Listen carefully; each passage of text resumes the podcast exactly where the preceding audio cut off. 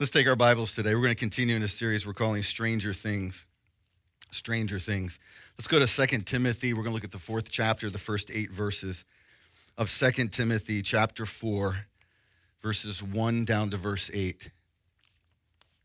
And don't you know that we believe in Scripture at Harvest Reading? We believe that God wrote a book, Old Testament and New Testament, used prophets and apostles, and now uses preachers, pastors, and elders to preach the word of God. Hebrews 13 9 says, Do not be led astray by diverse and strange teachings. Now, we are, we are somewhat familiar with many different strange teachings. I'm going to give you a little bit more familiarity if that's okay. I don't know if you've ever heard of the Maradonian Church. Uh, it's an Argentine uh, church, Maradonian Church, based off of a, a, soccer player named Diego Maradona. I think I'm saying that right. Elaciani, can you help me out? I didn't say it right, I, I just butchered it. That's fine. Thank you for your mercy and grace. Appreciate that. She's from Argentina. Uh, but in this church, they. Oh, you're from Brazil. I'm sorry. I'm telling you. Okay, Brazil. Thank you. Appreciate that. So if you have a son, their middle name has to be Diego if you're part of the, the church. Here's another one the Happy Science Church. I don't know if you've ever heard of this guy. I'm going to try to pronounce this is a Japanese name. You think it was bad enough with the Argentine name. Here we go. Uh, Ruho, I guess. I don't know. Ruho Akawa.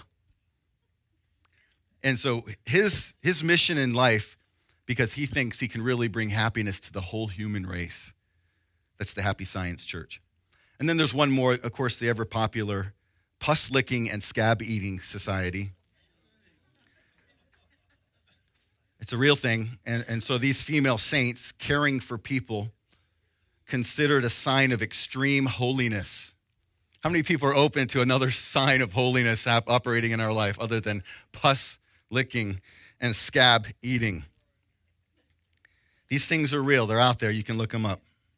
We're talking about strange teachings, but those are obvious strange teachings uh, and stranger things. But we want to look at something a little bit a little bit more deceptive, and that is what the evangelical church might be believing, which I think that they are in some form or fashion. You're saying you're so negative on the church. Uh, we just need a realistic view of the church in the, United States. And so when you look at your podcast and you see mega churches, you might come to the conclusion that the church in America is healthy. It is not healthy.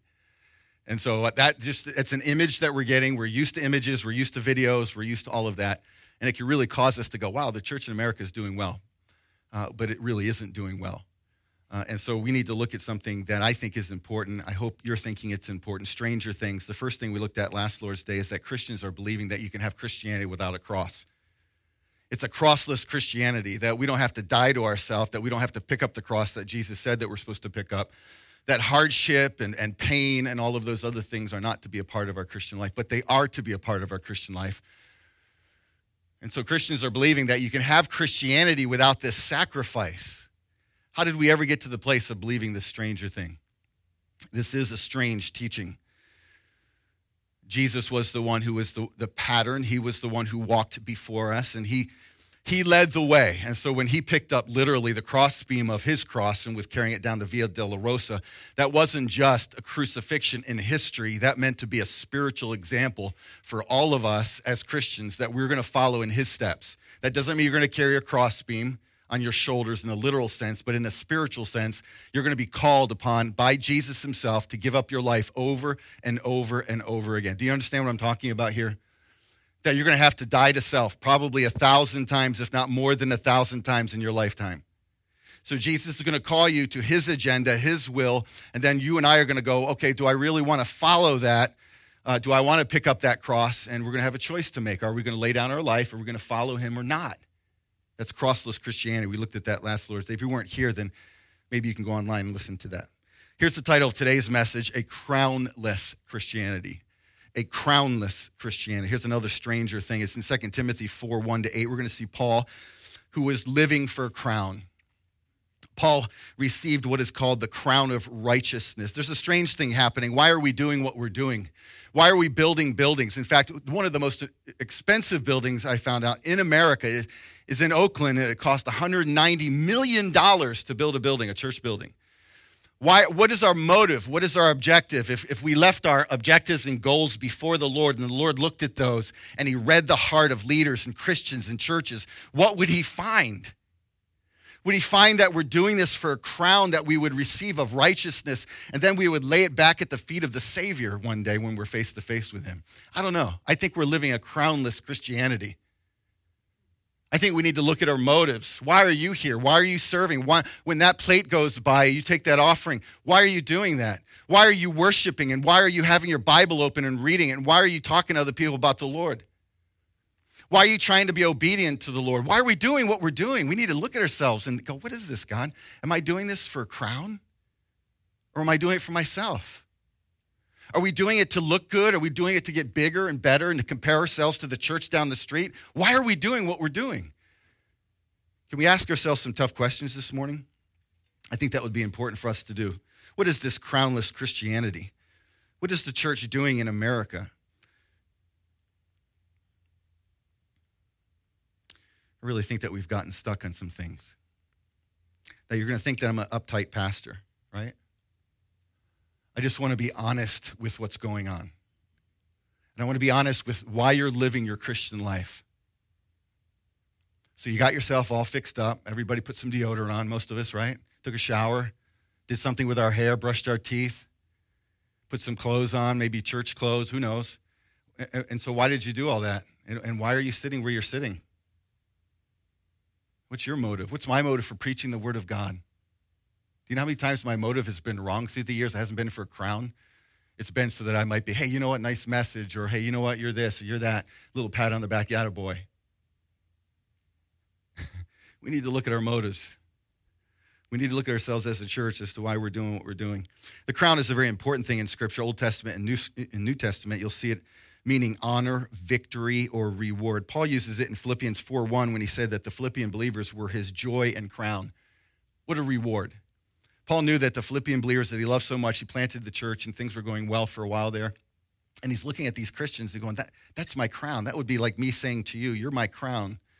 That doesn't mean the honor goes to me. It doesn't, it doesn't necessarily mean the reward goes to me. It means that this crown is going to be given to me if I'm faithful in righteousness and leading you and shepherding you, loving on you and leading you to truth. That one day I'm going to get a crown. I'm going to take that crown. It was called Harvest Reading. And I'm going to go, Here you go. It's the crown of righteousness. This goes back to you, Jesus. But I have to say to you, and if we could be honest with ourselves, sometimes we do things with impure motives, right? Is anybody else with me today? Because I'm making public confession here. right? Come on, don't leave me up here by myself, Adam, right? Come on, right? He goes, You say that a lot because I feel like I'm alone up here a lot. 1 Thessalonians 2:19 Paul says this. He talked about the Thessalonian believers as being a crown of boasting. That's not a bad thing. Boasting's not a bad thing. I asked Elisabeth Elliot that. You remember her? Jim Elliot's wife. She just went to heaven a couple years ago, I think. I asked her, Is it okay that I boast? Is it okay that I brag? Is it okay that I, I really want to do these things? I want to do great things. And she said, Well, it depends. I got this desire. She said that desire was in Jim Elliot. And so I want to know is it, is it a wrong motive? Is it for me? Is it for the Lord? And she says, if it's for the glory of the Lord, if it's to honor him, if it's for the crown, if it's for, you know, directed towards him, then it's not a bad motive. If you want to do great things and you want to accomplish great things for the kingdom of God, doesn't mean you're ego centered, doesn't mean you're self centered. It could mean it's righteousness put inside of you so that you'll fulfill what God has for you in the kingdom. I'll never forget what she said. It was such good advice. Crown of boasting. Boasting's not all bad. It depends. Here's Hebrews 2 7. Paul said this, or the writer of Hebrews, we're not sure who wrote it, but we think it's Paul. Crown, they crowned him with glory and honor, referring to Jesus. So there's a crown. I want to give you some, some principles out of the text. Here, write these down. You'll see the blanks. Fill in the blanks if that helps you to stay focused. I want to look at four ways you can tell it's all about a crown. Number one, it's all about following hard after what God has said to you. Man, God is a speaking God. He is speaking to us. He is not silent. We might not be listening real well, but God is not silent here. He, he wants to speak. This is in verse 1 and 2. And if anybody knew how to follow hard after God, it was the Apostle Paul. Would you agree with that? I mean, Paul was a persecutor of Christians. Then he became like the premier apostle and, the, and, and a, you know, a advocate for the Christian church. He was following hard after Jesus Christ. If you want to know more about that, Second Corinthians will talk in detail about the things that Paul endured as he was following hard after Jesus. Jesus had said some things to him, literally, face to face on the road to Damascus in Acts chapter 9.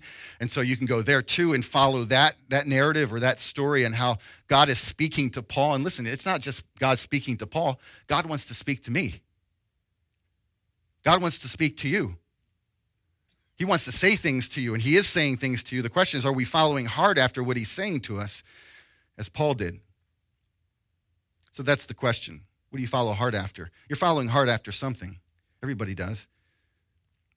How about hearing the Lord? That's what we should follow hard after is hearing the voice of the Lord. It's in verses 1 and 2. You know, we're all getting old, right? Anybody else in the house getting older? Do you feel the aches and pains, right? The wrinkles, look in the, fa- in the mirror and you see your face and you're like, whoa, what happened to me? You know, we're all getting older and someday we're going to need some devices that you stick in your ears and they're called what? Hearing aids. So we're going to need hearing aids. Some of you have some of those already. Uh, and so that helps you to hear better. And what is the hearing aid for the Holy Spirit? I mean, how do we hear God? How do we, how do we get the aid of our, of our hearing so that the voice of God comes in clear? Can I just say the first thing that comes to my mind is obedience? You will not hear the voice of the Lord if you're disobedient as a person. And then we worship and then we, we love and we do all these other things. We don't want to grieve the Spirit of the Lord. If you're grieving the Spirit of the Lord, you're not going to hear the Lord. Look at verse 1 with me, if you would. Here's Paul writing to young Timothy. It's a great, a great chapter. I'm only going to look at verses 1, 1 to down to verse 8 to get these four characteristics here, uh, where we can see it's all about a crown. Verse 1, Paul says, I charge you. Are you, are you looking there? Are, I charge you. I'm not going to have some of these verses. This is going to be one that you're going to have to listen more than look. I have no props and I have no pictures. And you're like, ah. So we're going to do this audible. And, and, so I want you to really look at the text of Scripture and then listen closely, lean in. Paul said, I charge you. This is not a suggestion, this is a command. He's commanding Timothy to do something. He's commanding Timothy to live coram deo, which means it's a Latin term, before the face of God. You'll notice in the presence of God and of Christ Jesus. In other words, following hard after what God has said and following hard after God will not have anything to do with other people in the moment. You know, we can follow hard and do the Christian thing when other people are watching us. That's, that's real easy. But the, the real test of your faith and my faith is, is when nobody is watching other than God, when you're living coram deo before the face of God, and you're like, man, should I do this? Should I look at this screen with, you know, these pictures on it? Or should I go over to this particular place that's really not good for me to go to? You're going to be living coram deo before the face of God. What's happening is that evangelicals or Christians are more concerned about other people looking at them a certain way, accepting them or rejecting them. But what we need to do is be looking at God and how God accepts us or rejects us. That's more important. Man, we're all about ourselves too much. We're not all about the verticality of the Lord and the glory of the Lord. So Paul's telling Timothy, he says, I got a command for you. It's from the Lord. I'm the mouthpiece of God. That's, that's illumination and revelation that Paul was in, imparted to give the scripture, and he's given it to Timothy. He's such a young guy, Timothy, young pastor going into Ephesus, trying to do a great work there. It was a hard work, but he wants Timothy to preach the word. Do you see that in the text? Preach the word. You're saying, okay, that's not for me. That's not for me. That's for you. You're the preacher. You're the pastor. That's what you do. Well, Timothy was to preach the word, and the people were supposed to do what? Listen to the word, and not listen to the word only, but do what? Follow it. And then what do you do when you follow the word of God? What are you supposed to do? You're supposed to preach it too. You're supposed to tell other people about Jesus. This isn't just for pastors or for Timothy, this is for all of us. We're proclaimers, we're, we're, we're ambassadors. We're going to other people that don't know the Lord and letting them know about Jesus and the gospel. And so Paul gives a command here, and he wants Timothy to follow hard after it. What has God said to you? You're saying, I don't hear God. I don't hear the Lord. What do you mean by that? I don't know how many times I've, I've, I've had conversations with people in 30 years of ministry where they say, I don't hear the voice of God. What are you talking about? How do you follow hard after what God says to us if you don't know what his voice sounds like? So that would be an objective and a good goal is to ask the Lord right now, help me to hear your voice better. Help me to hear your voice. Watch what he does. You're saying, whoa, the voice of the Lord only comes in Scripture, not anywhere else, just in Scripture. Some of you have been taught that. The voice of the Lord is an addition to Scripture. It's not just in Scripture, it's never contrary to Scripture. You go back to the Word of God, you make sure it's there. Nothing's contradicting that word. But over and over again, you'll see, especially in the book of Acts, you'll see people being, being led or guided by the voice of God. And it's not a scripture verse, it's the voice of the Lord speaking to them. Now, there's some wingnuts out there in our world, right? That say they hear the voice of the Lord. And you're looking at them going like, yeah, no, not them. That's where you need discernment. Test the spirits. We looked at that in our study of First John. Here's number one. You got to follow hard after what God has said to you. What has He said to you to do? Is He calling you to pray more fervently? Is he calling you to serve? Dave, heard, you heard the testimony. You heard Dave say that God has spoken to him and now he's going to Guatemala. Then you heard Janine, and in the midst of her trauma and her trials and, and all of her affliction and her hardship, God was still moving and still speaking. And she's following hard after God. Would you agree with that? I mean, I look at those two people, I'm like, they're following hard after what God has said to them. That's such a fantastic thing. Here's number two write this down. It's all about fulfilling humbly all that God has given you. So God has given us. He's given us some things we need to follow. Uh, we need to fulfill, pardon me, fulfill humbly all that God has given to us. Paul begins with this. He talks about the last days. Can we look at the text together? Verse 3.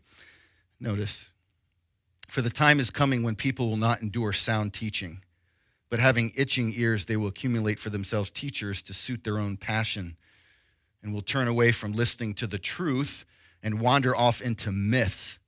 As for you, always be sober minded, endure suffering, do the work of an evangelist. And what's the next phrase? Fulfill your ministry. We're all good about fulfillment in America, fulfillment. I want fulfillment, but we're really struggling on fulfilling we got men not fulfilling their commitments to their wives, to their kids. We got wives not, commit, not committing to fulfill what God has given them to their family. And there's abandonment and there's divorce and there's all this other kind of stuff going on. We're good with fulfillment, but not fulfilling something. Or we look at things and go, I want it to be so fulfilling to me. That's still missing it. What we're talking about here is that God has given us something and we are to fulfill it. This is a very tragic section I just read to you of Scripture. Paul says to Timothy that they will not endure. They will not endure. They won't last. There's people that call themselves Christians that will not last. They'll fall away. They'll drift off. They'll give up. They'll give over, and they'll be deceived. They got a shady maple spirituality. That's what I call it. Shady maple spirituality. Familiar with that? That place? And so we go in there, it's a little smorgasbord. You take a little bit of this, take a little bit of that. I don't want that. That looks disgusting, but ooh, that looks good over there. I'm going that direction. That's the kind of Christianity that we have. And so we're picking and choosing, Paul says. I like this teaching. This is the teaching that I want to have in my life. But man, when he says something like that, I'm going to push back on that thing over there. That's called shady maple spirituality. That'll be one of our, our buzzwords, right? We're getting some of those as we get older in, in as a church. Nothing against Shady Maple. I'm not, I'm downing them. I'm just using that as an illustration for you to remember. This isn't buffet style Christianity. Verse 4, it says, They will turn away from listening to the truth. Listening to the truth. I knew a pastor up in Massachusetts. Man, he could preach the word. He was about nine feet tall. He was a big guy. And so I met him and, and didn't build a relationship with him, but I watched him from a distance his church boomed up over 15 1600 people. Then he started another location man. Things were happening. That's uh, for new england that's pretty significant. It's not it's not a mega mega mega church but anyway found out some years later that he left his wife abandoned his family and is now living a homosexual life. He turned away from the truth. There's going to be a lot of people like that not just him. I really believe that we're in a, in a season of falling away I think there's a falling away that's actually happening. The Bible does talk about that, but Paul really wants to drive this in uh, to young Timothy. Now look at verse 5 again, would you? What is Timothy to do? Look at verse 5. This is good. As for you, always be sober minded. That's clear thinking. Endure suffering. This isn't going to be easy, Timothy, trying to lead these Christians in Ephesus. This was a tough work. Do the work of an evangelist, give the gospel, lead people to conversion and then fulfill your ministry. He's been given something. We've been giving something to fulfill. Fulfill your ministry. What does this mean? Complete what God has given you. Complete it. Anybody in a season of suffering right now? Anybody going through some hardships and difficulty? Anybody going through something? Everybody's good? Right? You go through something like that, just complete it.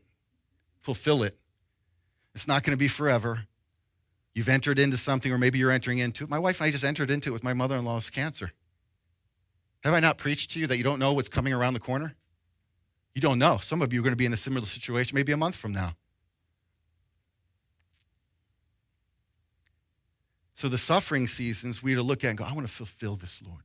I will not turn from this. I will not abandon you. I will not go away. I will not go back into the world. I'll not go back to Egypt.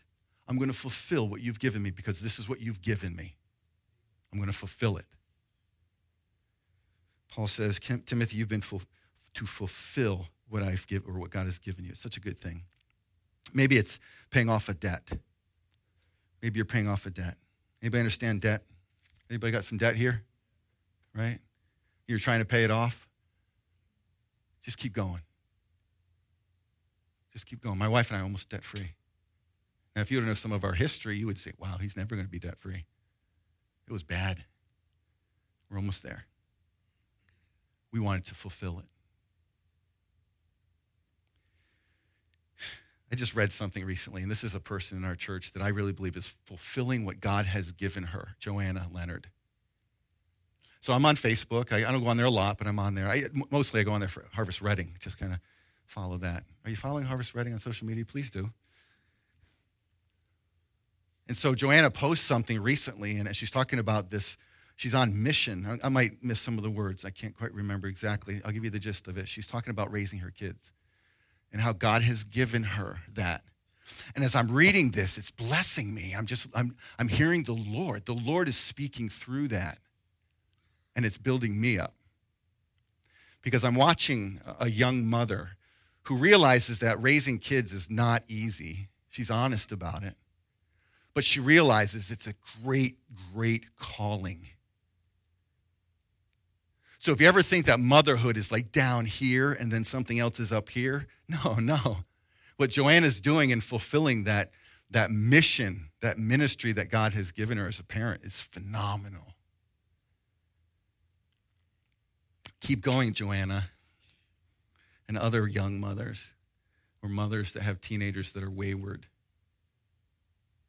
Here's number three.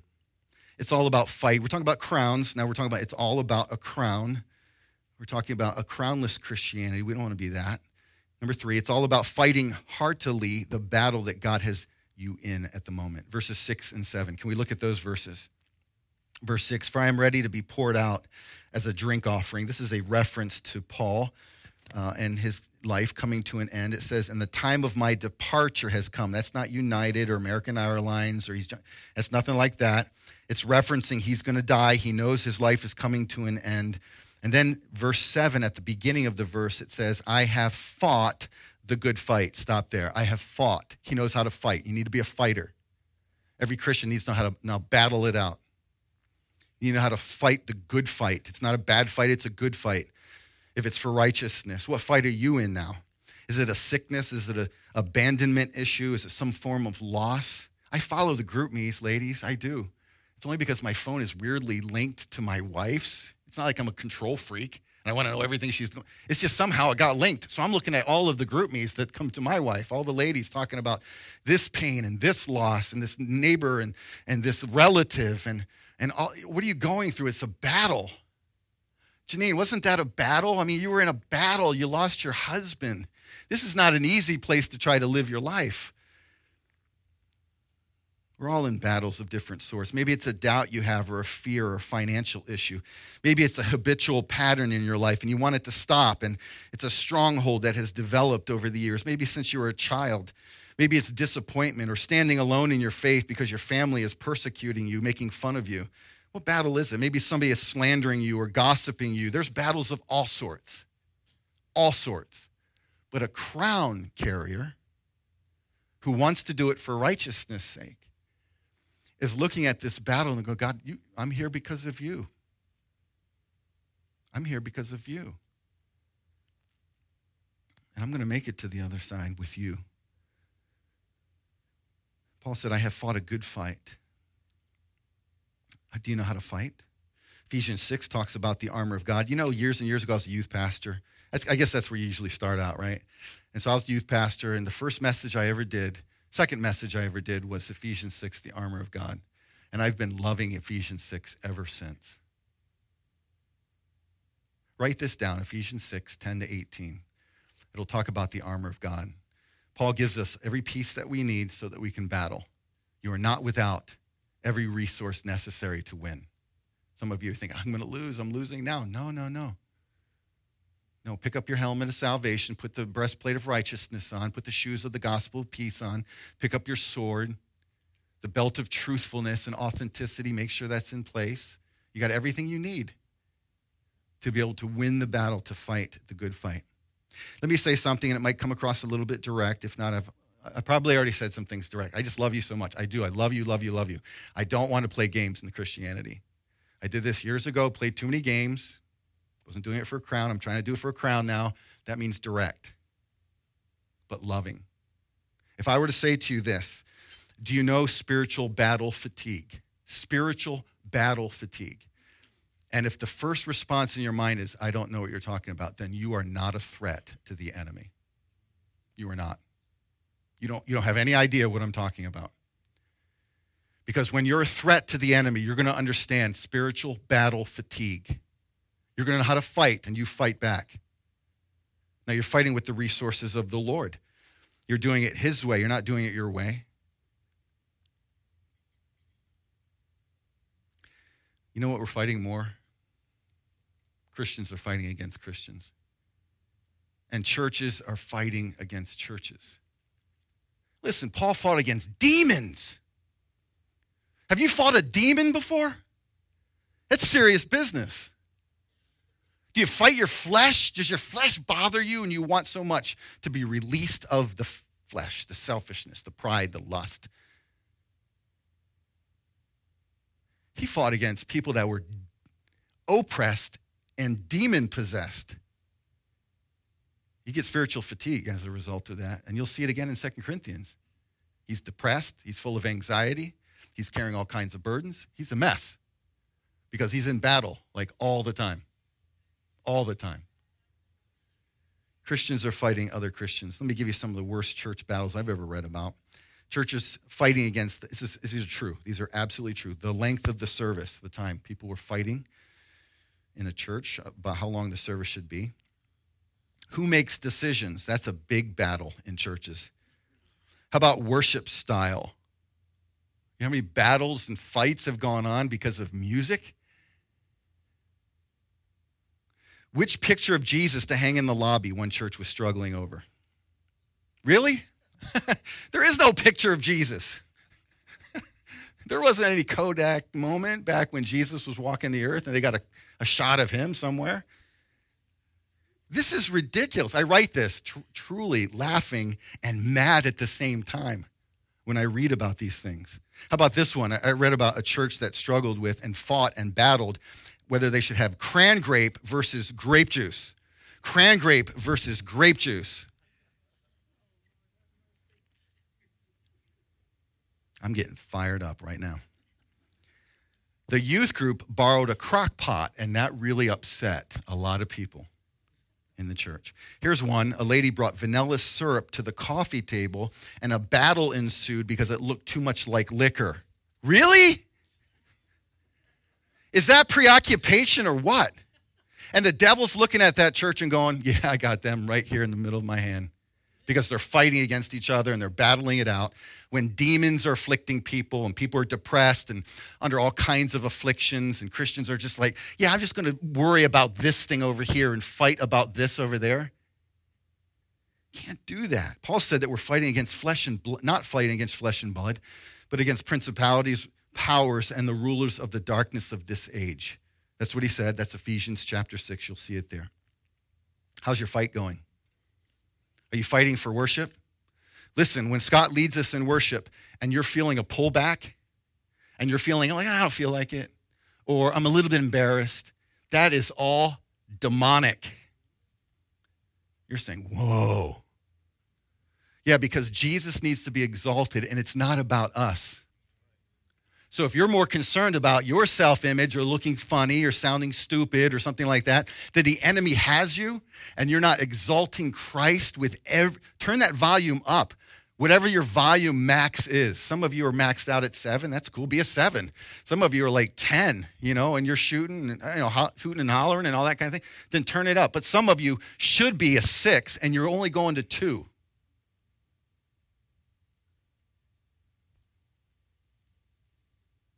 That's just not in this realm.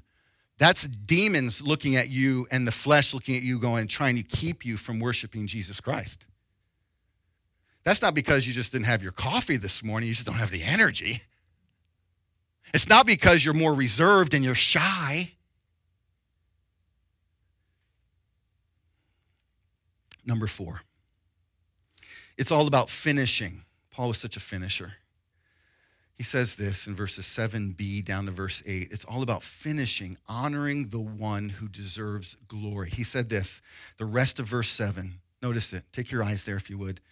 Verse 7 I have fought the good fight. Now, watch this. I have finished the race. Not halfway. He's not like, oh, I'm too tired. I don't feel like going all the way. I, he said, I have kept the faith. Henceforth, there's laid up for me the crown of righteousness. Now, he's pulling back from his, his imagery and metaphors of a, runner, of a race. So, this crown of righteousness has been debated as to exactly what it is. I really think that it's righteous living. It's living the way that God called him to live. And then this crown, this wreath that they would give a runner in that day, uh, would be like a trophy or whatever. And so, Paul's going to get that crown of righteousness because he's been so faithful. He's been so faithful to the Lord, which the Lord, the righteous judge, will award me Watch this. He'll award me on that day, and not only to me, but also to all who love, have loved his appearing. That's you and me. It's the same thing. We're doing this for a crown. We're doing this for a crown, the crown of righteousness. Is that why you're here? Is that why you're going to persevere and you're going to endure through what you're going through? Because someday you're going to get a crown because you've been so faithful. You've been trying to live righteous before the Lord. And you're going to get that crown, and you're going to do what with it? Are you going to put it on that shelf where all your little league trophies are and your dance ribbons? Is that where you're going to put it? You're going to take that crown, and we're going to take that crown. We're just going to lay it at the feet of Jesus. You're not going to put it on your head. You're going to go like, "Here, Jesus, this goes back to you. You're the victor. You're the one." See, he wants to test us with the crown. Are we going to give it back to the one who deserves all the glory and all the honor? Are you a finisher? Are you a finisher? Who's a finisher? Can I just give you some, some thoughts on a finisher? A finisher is somebody who goes to the kitchen, they open the cabinet, they get what they come out of the cabinet, and then they do what? And they close the cabinet, right? Come on now. And so you go to the dishwasher and you what? Load the dishwasher. You're putting the dishes from the sink into the dishwasher. You're going to the gas station, it's time for gas, and you're not going there and you're putting half a tank, you're putting a whole tank. How many times have a husband ever heard their wife say, How come you didn't fill it up, man? Come on, put every. I've heard that so many times through the years. Finish. Be a finisher. Oh, this one gets me. Closing the fridge door. Come on now. We're going to break out in revival here. Close the fridge door. Finish what you start. Paul was a finisher strange thing has happened in the Christian church. Why are we doing what we're doing?